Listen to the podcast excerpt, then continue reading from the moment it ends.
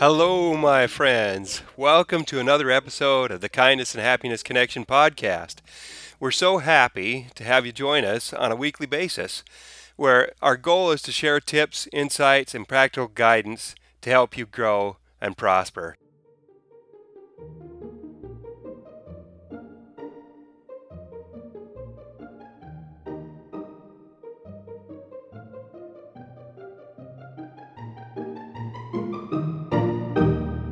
Hello and good afternoon. Welcome to another Saturday afternoon podcast broadcast of the Kindness and Happiness Connection. Happy to be here with you. I'm Randy McNeely, the Kindness Giver, and I'm here along with my wonderful co-host, Elia Gourgouris, the Happiness Doctor. How are you doing today, Elia? I'm happy. The sun is out. We can walk outside. We can breathe fresh air.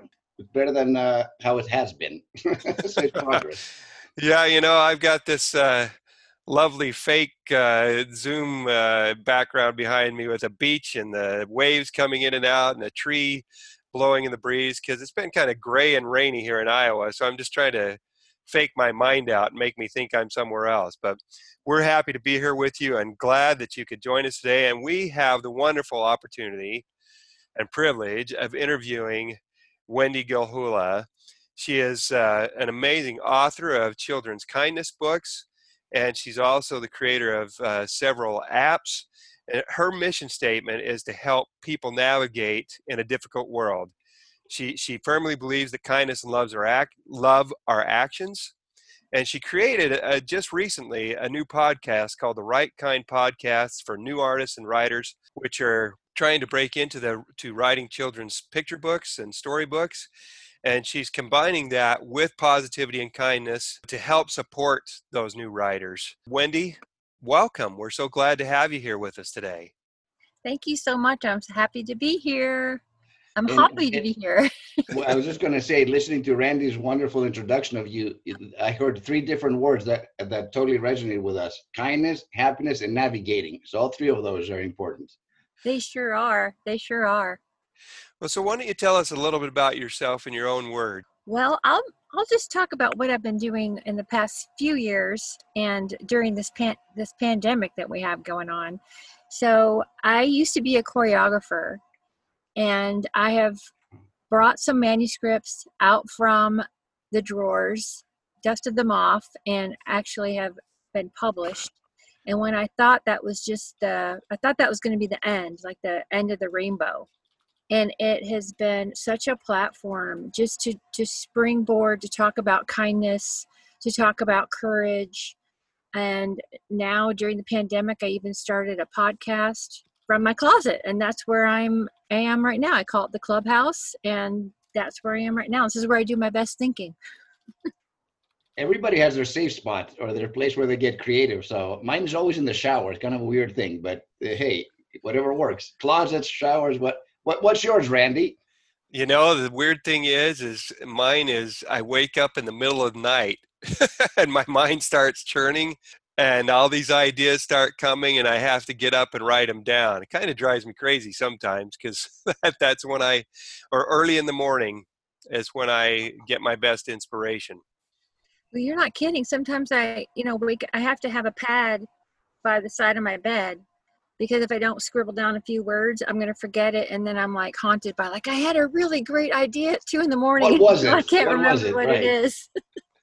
uh, there's been I used to do that, but uh, I found that uh, my wife is not very happy with me if I flip the light on so I can write stuff down. And if I try writing in the dark, I get up in the morning and find that I've just uh, scribbled a bunch of gibberish that I can't figure out anyway, and I can't remember anything either. I've done so. that before too. I tried to use the light of my phone, like over on the side, Right. Yeah, yeah. My my wife uh, w- wakes up immediately. So.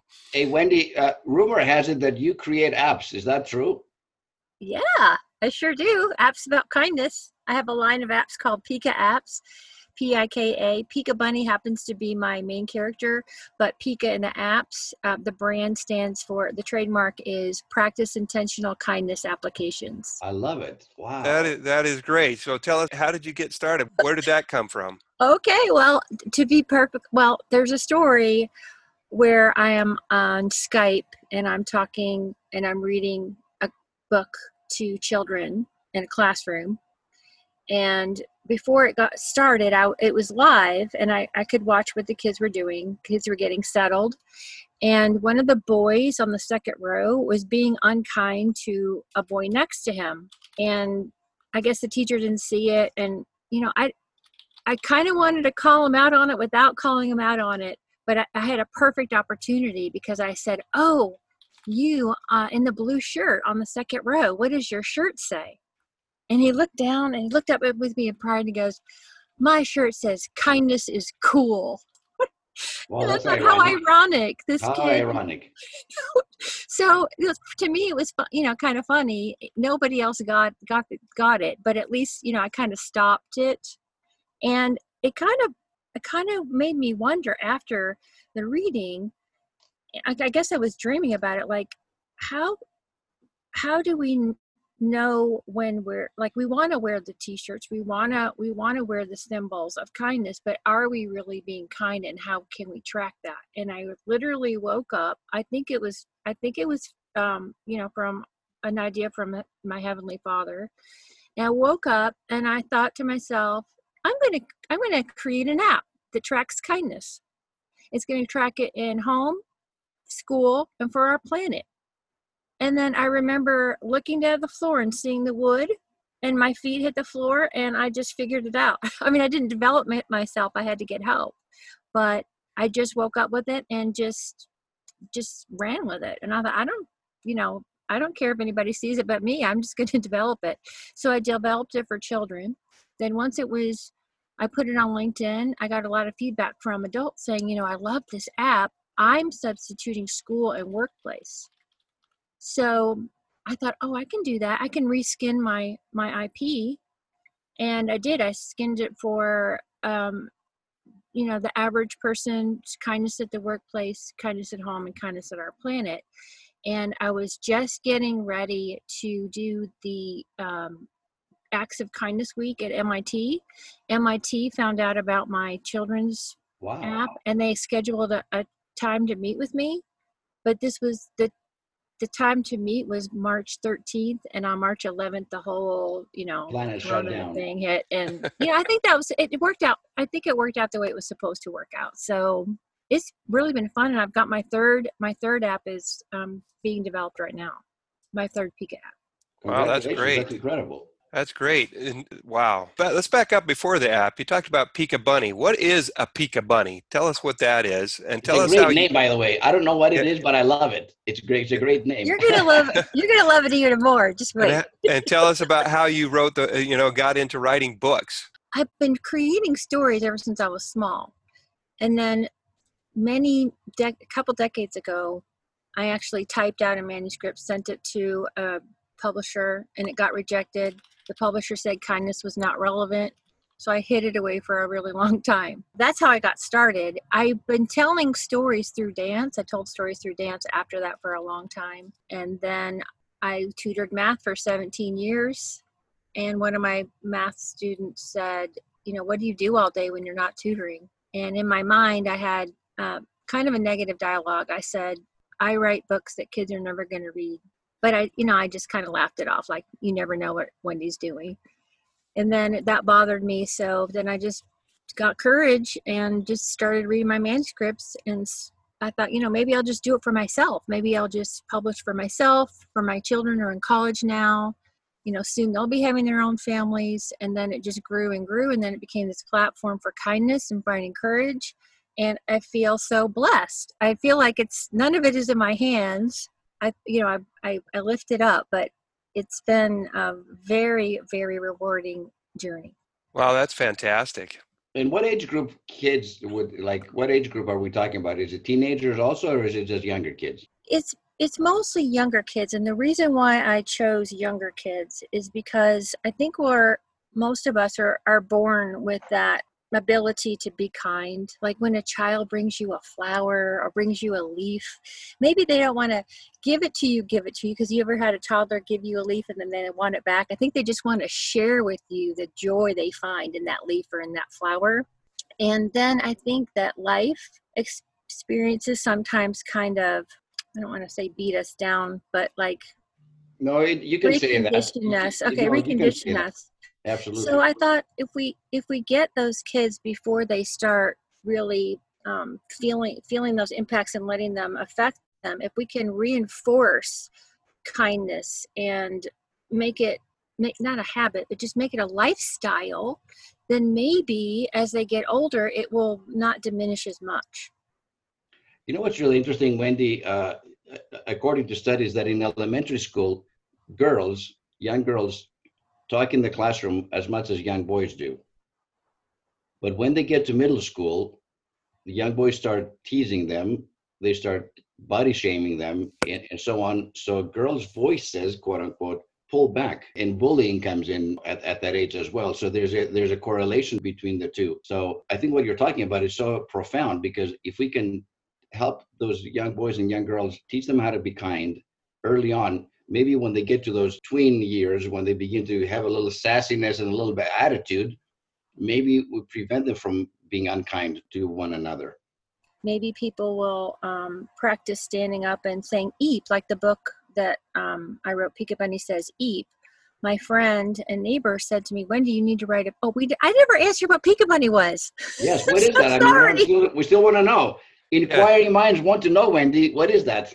Oh, manuscript. That's why I was talking about it. Um, my main character was Jack. He was a rabbit with white rabbit with long ears. And when I brushed off the manuscripts, I thought, you know, there are enough white bunnies with long ears. So I started researching. Well, there's a cousin to a rabbit called an American pika, or you can call it American pika. And it's just been discovered in the United States like in the last 10, 10 or 11 years. A lot of people don't even know about it. And scientists are trying to get it on the endangered species list because the it lives high in the mountains and it has to keep moving higher and higher because of global warming. So I thought, oh, if I ever could get this published, how fun would it be to go to go to classrooms and talk about the American pika? Because most of those kids don't know that Pikachu, they know who Pikachu is, of is course. American pika. They think it's a mouse because um, they the company called it a mouse for Americans because Americans didn't know what a pika was. So it's really fun to show them YouTube videos of the pika in its natural habitat so I base my main, character, Pika Bunny, off of a, an American pika and what it does in its habitat. So when there's a predator in the habitat, a, a pika or a pika will yell, eep. And what it does, it's saying no, and it's telling all the neighbors, hey, there's something going on. Be aware, be aware. So when my neighbor asked me to write this book, like, how am I supposed to write a book about bullying? Nobody even wants to talk about bullying. Schools are overwhelmed with it. Everybody is it's everywhere. How do you I even talk about it? So I went and read every book, children's book I could find at the library about bullying. Every any book I could find about bullying. So I found out what was already out there and then figured out the story that I wanted to tell. Can I can I share something with you about bullying because I, I'm very passionate about it too. Um, and, and this is something that I share with my kids when they were growing up. I mean, they're off in college now too, but but it, when I was a psychologist, I used to work with a lot of teenagers and a lot of kids in the middle school. And obviously, when you're being the victim of bullying, it impacts your self worth, your self esteem, makes you depressed, you know, all that stuff. And I'm like, here's what I want you to do because it's not just enough to, to listen to a kid being bullied and be empathetic and loving and caring and all that stuff. It's like you got to give them tools.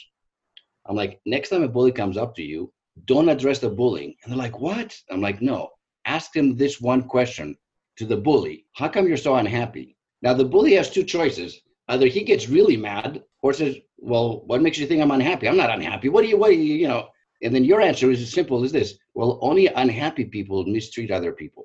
End of story. So now the bully either has to own it because if they get more mean, see, you just prove the point. But a lot of times, bullies didn't know how to deal with that, so they walked away because they were so flustered by it because the kid who was standing up to the bully in that way was speaking truth. Right. And whatever your facade is, your bravado, your your outside demeanor, deep down inside, you know you're unhappy, or else you would never treat the other kids that way. So you get straight to the core, and that would end the bullying right there and then. I, I hear you. Well, when I was saying the premise of the book, when I I was reading to a group in Knoxville, Tennessee, and my Pika Bunny Says Eep was in editing and I was telling them the premise. And the premise is most of the bullying in school is being witnessed by many people. It's not just a one on one situation. It can be, but more likely than not, there are people watching. And I said, Eep means no. And if you witness it, you can speak up and just say Eep. And then I heard some kids talking on the other side. So I just walked over to see what they were talking about. And there was a little girl in the middle, and her eyes were huge. And she was looking up at me like, What's going on? And there were like two circles of kids who were gently just saying, Eep. And I looked at the kids that were talking and I said, Is it working? And they all nodded their heads and i thought oh wow this is going to work. So the premise of the book is pika bunny's trying to figure out where bullying comes from so he's asking adults questions and the adults don't know why he's asking the question and then he runs off to another adult how do you find courage? Because it takes courage to say eep right? even for yourself. And then you see pika bunny running to a friend who is a chameleon and um, she's getting bullied and the bully's making her change colors because that's her magic trick. And he says why are you doing that? And of course the bully goes and turns to pika because it's just one person standing up for somebody then the bully has power over two people. But what pika had done is that when he he was running he got attention of his friends and then they saw what was going on and then they just said eep and when you have four or five people just saying no, then the bully can't win anymore. Right. It's not bullying the bully, it's just saying no or eep. And it actually, a lot of classrooms use it around the world and it's been working. It's just, it's just, it's just word to remind them this isn't acceptable. We're not yelling at you. And what we even practice it. So I have one person stand up to be the pretend bully and then one person to be pretend bullied and I count to three. I say one, two, three, and the bully pretends to be say something or say something that's supposed to be mean and then everybody's quiet. And i said what, what can you say? And they're like oh i get it now. Let's practice again. And i'll say one two three and then you'll just hear beep beep beep beep. And then the person who's pretending the bully will literally turn their backs away. You can tell that they're overwhelmed by it and they just kind of turn their back then everybody gets it. So it it's a way for because i feel like a lot of the children and young people who are witnessing the bullying, they don't have a full paragraph or a power statement to make, and then they don't want to be a target too. But no, they need something simple though. Right, and if, yeah. if everybody says it, then the the bully can't win because the bully has power over no one. And there's power in numbers too. I mean, that's the other thing. Like you said, if you get three or four people, that's probably enough for the bully to walk away, because one person can't really intimidate that many at the same time. Right. Very good. Thank you. That is quite the creative way. It's interesting. I love the way that you did that. A creative and simple way to create a powerful tool to be able to persuade bullies that, hey, you know, it's not okay, and to influence those kids to have the courage to stand up and just say, no, it's it's not okay not okay to do this. And in, in a way, it does it without them having to be bullies themselves. They can do it in a way that they don't turn into bullies. And hopefully, the person who is doing the bullying can learn something and come to understand it's not okay to do this, and people aren't going to put up with it. And, and I promise you, Randy, and when to the every bully has been bullied at home usually.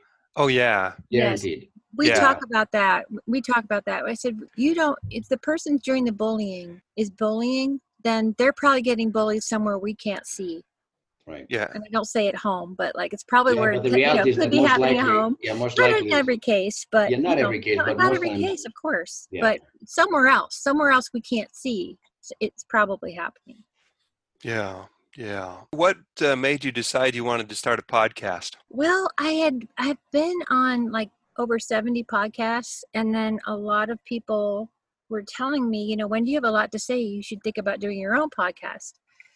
And then i was thinking what would i even talk about? And then i was like you know my mission statement is to help people navigate a difficult world so it has to fit under my umbrella. And then i remembered when i first started bringing out my manuscripts again i was trying to reach out to other authors to you know just ask simple questions or get some input.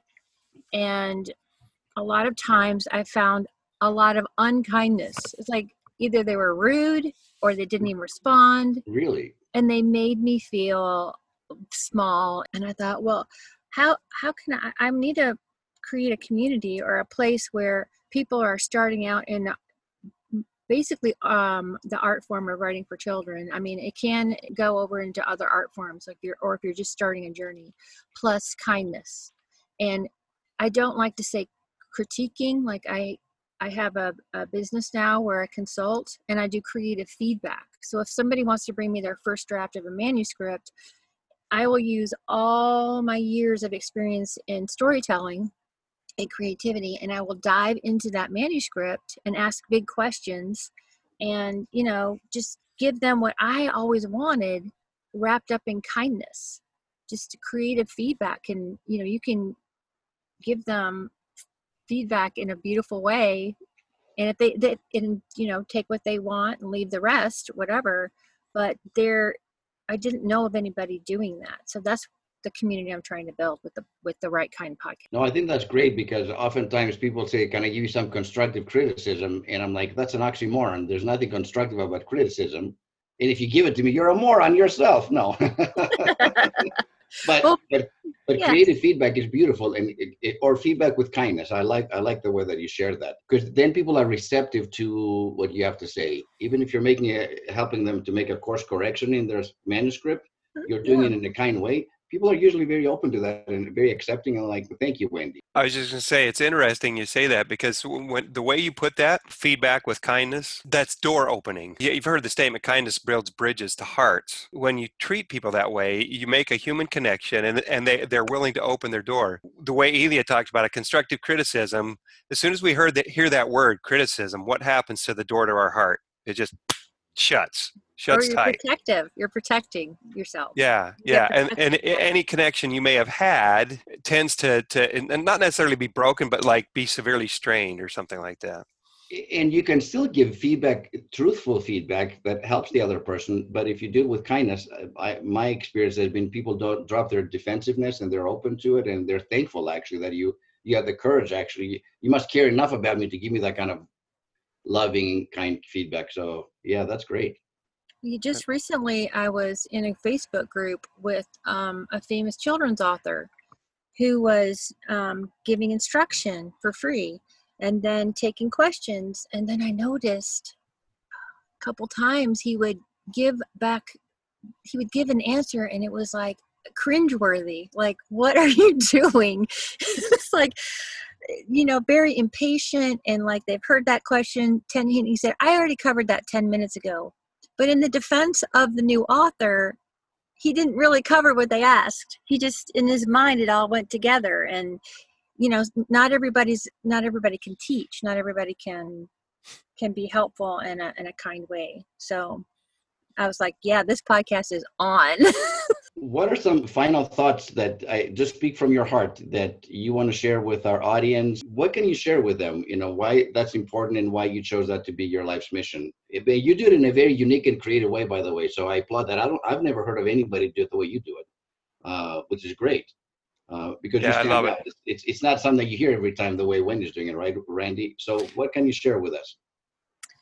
Well, I, I want to encourage people to to find their courage to do something because sometimes it takes a lot of courage to reach out and do something kind. I don't know if you've ever experienced that, but um, especially if you're not used to reaching out in that way. So find your why. Find why you mm. want to be kind.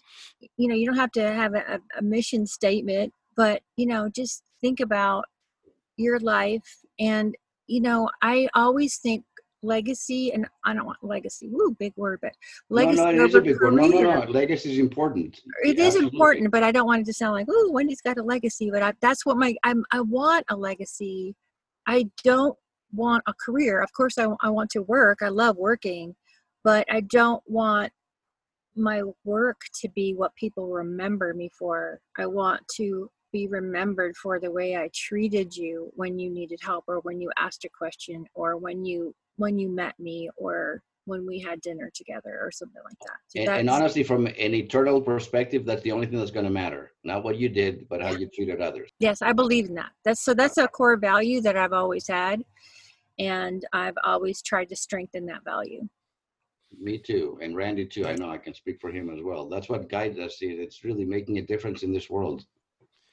Uh, that you know that was a beautiful response wendy and, and inspiring and i think our audience can take some great thoughts away from today's podcast. We're so grateful that you are willing to come on and, and share your amazing talents and abilities with us and share some uh, inspiration and guidance and direction and and we just really want to thank you for taking the time to be with us today well, thank you very much. And I, I hope that some of your listeners will come over to the Write Kind podcast as well because it's about kindness. They don't have to be a writer and just, um, you know, cheer me on. I could always use another cheerleader. And, and thank where, you so much. Where can they, where can they yeah. find you? wendygilhula.com. So they can come and find you at wendygilhula.com. Is it, do you have a, what, what's the, how do they find your podcast? Is it linked from your website? It is linked from my website, and they can go to anchor.fm forward slash Wendy Gilhula or go to Spotify, search for Writecast, Write, W R I T E, Kind podcast, and it should be on Apple any day. Wonderful. Well, thanks again, Wendy. Thank you, Elia.